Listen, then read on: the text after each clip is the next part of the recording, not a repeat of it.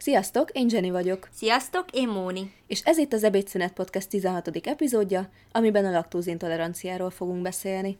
Tejérzékenység? Laktózérzékenység? Tejcukorérzékenység? Tejcukor allergia? Tejallergia?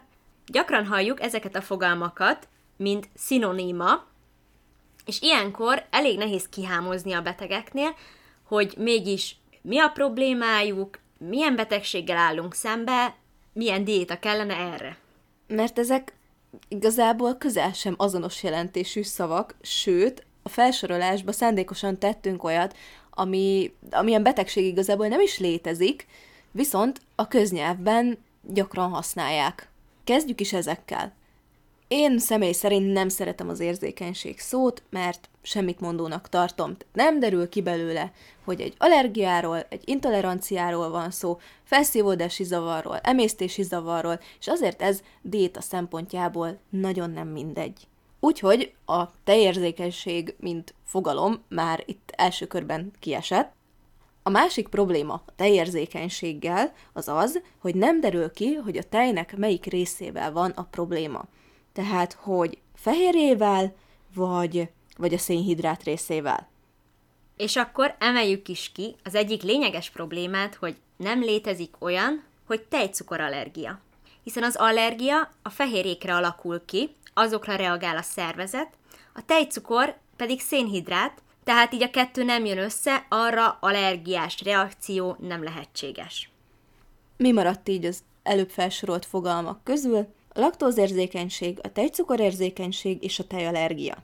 A tejallergia az igazából tejfehérje allergia, ami fennállhat több fehérjére is, ilyen például a kazein. Ennek van egy külön étrendje, de azt majd egy későbbi részben fogjuk megtárgyalni. A mai téma pedig, mint már említettük, a laktózintolerancia, ami ugyanaz, mint a laktózérzékenység és a tejcukorérzékenység.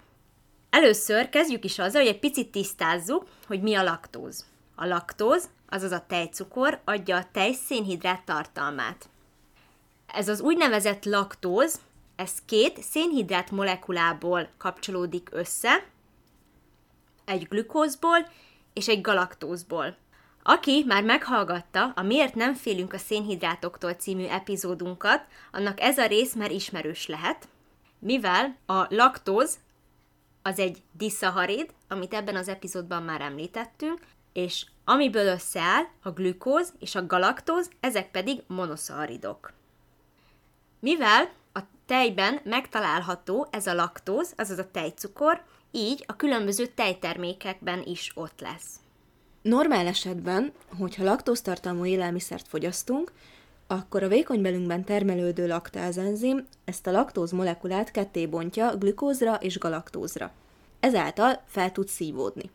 Ha nincsen, vagy kevesebb ez a laktázenzim, akkor a le nem bontott, ezáltal fel nem szívódott laktóz tovább halad a bélben, és ott ozmotikus hasmenést okoz, illetve a bélbacik azonnal rávetik magukat, és jókat falatoznak belőle, mindenféle gázokat, de leginkább hidrogént képezve, ebből jön a puffadás és a hasi görcsök.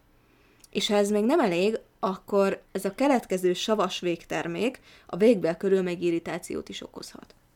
Azaz, ilyenkor egy felszívódási zavar miatt kialakult panaszról beszélünk. A laktózintoleranciát hidrogénkilégzési tesztel mutatják ki, azaz meg kell innunk egy pohár laktóztartalmú folyadékot, majd bizonyos időközönként bele kell fújnunk egy kis gépbe, ami a kifújt hidrogén mennyiségét méri. Emlékeztek még a falatozó bélbacikra? Na, pont az általuk termelt hidrogén alapján tudjuk beazonosítani ezt a felszívódási zavart. Erre a vizsgálatra viszont fel kell készülni. Vannak bizonyos dolgok, amiket előtte be kell tartani. Ilyen például, hogy aznap reggel nem szabad fogat mosni, vagy nem szabad rágót használni, vagy hogy a vizsgálatot megelőző időszakban nem szabad antibiotikumot szedni. Erről abban az esetben, hogyha ilyen terhelésre mennétek, biztosan tájékoztatni fognak titeket az adott helyen. A laktózintoleranciát több csoportba is sorolhatjuk. Az első az a veleszületett laktózintolerancia, ami egy genetikai hibának az eredménye. Ez a legritkább eset, ez azonnal kiderül, hiszen az anyatej az természetesen tartalmaz laktózt, Ezt diétával nem lehet csökkenteni. Fontos hozzátenni, hogy a tejfehérje allergiánál viszont segít az, hogyha az anya diétázik. De a laktóznál sajnos nem. A primer, azaz a csecsemőkor után, akár felnőtt korban kezdődő laktózintolerancia a következő típus. Ez az, amikor az ember azt veszi észre, hogy míg korábban jó ízűen megivott fél liter tejet, most szinte azonnal panaszai vannak tőle. Ilyenkor az életkor előre haladtával csökken a laktázenzim termelés, azaz már nem tudunk annyi laktóz szétbontani, mint előtte. Van egy harmadik csoport is, a szekunder laktózintolerancia, ami valamilyen betegség miatt alakul ki. Ilyen lehet például a Crohn-betegség, vagy egy kezeletlen cöliákia. A veleszületett és a primer laktózintolerancia nem gyógyítható, de enzimpótlással és vagy diétával jól lehet alkalmazkodni ehhez az állapothoz. Még például, hogyha ha a szekunder laktózintolerancia van, akkor ott az alapbetegséget kell kezelni, és ezután van esély arra, hogy ez a laktózintolerancia ez el fog múlni. Például Cöliákia esetében gluténmentes diéta betartásával tudnak regenerálódni a bélbolyhok, és ezáltal újra tud termelődni a laktázenzim. És akkor most ugorjunk át oda, hogy mi van akkor, hogyha már a kezünkben van a lelet arról, hogy mi laktozintoleránsak vagyunk. Mi a teendő ilyenkor? Iktassunk ki minden tejet, tejterméket? Váltsunk mindent laktózmentesre? A legutóbbi MDOS konferencián ezzel kapcsolatban is elhangzott egy előadás, úgyhogy szerencsére nagyon friss ajánlásokkal készültünk nektek. Elsőként fontos elmondanunk azt, hogy olyan embereknél, akik folyamatosan termelik a laktózt, azaz nincsen laktózintoleranciájuk, náluk a kiegyensúlyozott táplálkozás javasolt, azaz nekik nem kell laktózmentes termékeket fogyasztaniuk, hiába a marketing szövegek, reklámok tudják emészteni a laktózt, ezért nem kell nekik a mentes. Szigorúan laktózmentes étrend csak azoknak kell, akik vele születetten laktózintoleránsak. Ez egy nagyon fontos mondat, kicsit fejtsük is ki részletesebben. Mert egyúttal ez azt is jelenti, hogy a primer, vagyis az élet során kialakuló laktózintoleranciánál nem szükséges a teljesen laktózmentes étrend. Nekik laktózszegény étrendet javaslunk, laktázenzimpótlással, valamint probiotikum kiegészítéssel. Miért is mondjuk ezt? Miért nem tiltjuk meg az összes laktózintoleránsnak a laktózfogyasztás teljes egészében egész életére? Azért, mert a legtöbb laktózintoleráns képes tolerálni körülbelül egy adagnyi laktózt. Ez 12,5 grammot jelent, vagyis körülbelül 2 deciliter tejnek megfelelő laktózmennyiséget. Ez a gyakorlatban úgy nyilvánul meg, hogy például képesek vagyunk elfogyasztani valamennyi joghurtot, sajtot vagy kefírt, de mondjuk a tejet önmagában már nem bírjuk. Vagy például képesek vagyunk valamennyi vajat használni, kenyérkenéshez, esetleg ételkészítéshez, és ez még nem okoz semmilyen panaszt. És miért jó nekünk az, hogyha valamennyi laktózt elfogyasztunk laktózintoleránsként? Azért, mert a bélben a bifidobaktériumok tudnak szaporodni, vagyis a diverzitás nő, a jó bacik mennyisége nő. Ezért is tesz jót például emésztési zavarokban is a, mérs- a mérsékelt fogyasztás. Ezzel persze nem azt akarjuk mondani, hogy elő a teljes bögrét, és mindenki ígyon meg két deci tejet, akár panaszos, akár nem, nyugodtan kínozza meg magát, és azt sem akarjuk mondani, hogy növelje a tejtermékek mennyiségét hanem azt szeretnénk ezzel átadni, hogy egy laktóz érzékenységi diagnózis nem azt jelenti, hogy nem szabad laktózt fogyasztani. Ki kell tapasztalni, hogy mennyit tud esetleg elfogyasztani a hagyományos, laktóztartalmazó termékekből. Például, hogyha sajtot vagy vajat el tudja fogyasztani, akkor ne hagyja ki az étrendjéből, nyugodtan, megfelelő mennyiségben, változatosan illessze be abba. Valamint lehet használni a laktázenzimet, vagy a laktózmentes termékeket. A boltokban kapható laktázenzim tulajdonképpen ugyanaz az enzim, amit az emberi vékonybélben termelődik. Szóval ilyenkor, amikor csepp vagy tabletta formájában beletesszük az adott teljes ételbe, akkor már előre megemészti nekünk a laktózt, ami így nem okoz problémát, amikor elfogyasztjuk. Azt ajánljuk, hogy laktázenzimből mindig a gyógyszertári minőségűt vegyétek, valamint a probiotikumból is inkább ezt javasoljuk. A másik lehetőség a laktózmentes verzió az adott tejből, tejtermékekből. Ezt sokan úgy képzelik, hogy akkor abból az adott termékből kivették a laktózt, emiatt sokat tévít a cukorbetegek vagy fogyókúrázók körében is arról, mennyi lehet egy laktózmentes terméknek a szénhidrát tartalma, energiatartalma. Mert ugye, ha kivették belőle, akkor az biztosan kevesebb szénhidrátot tartalmaz. És nagyon fontos tudni, hogy ez nem igaz. A laktózmentes termékek ugyanis pontosan úgy készülnek, mint ahogy mi a laktáz enzimmel laktózmentessé tesszük úgymond az ételeket, tehát az emésztő enzimeinkkel ezt a cukrot felbontjuk felszívható méretűekre. Csak itt ipari szinten a gyártás során kerül bele az enzim a termékbe, azaz a laktózmentes termékekben a laktóz már bontott formában, glükóz és galaktóz formájában található.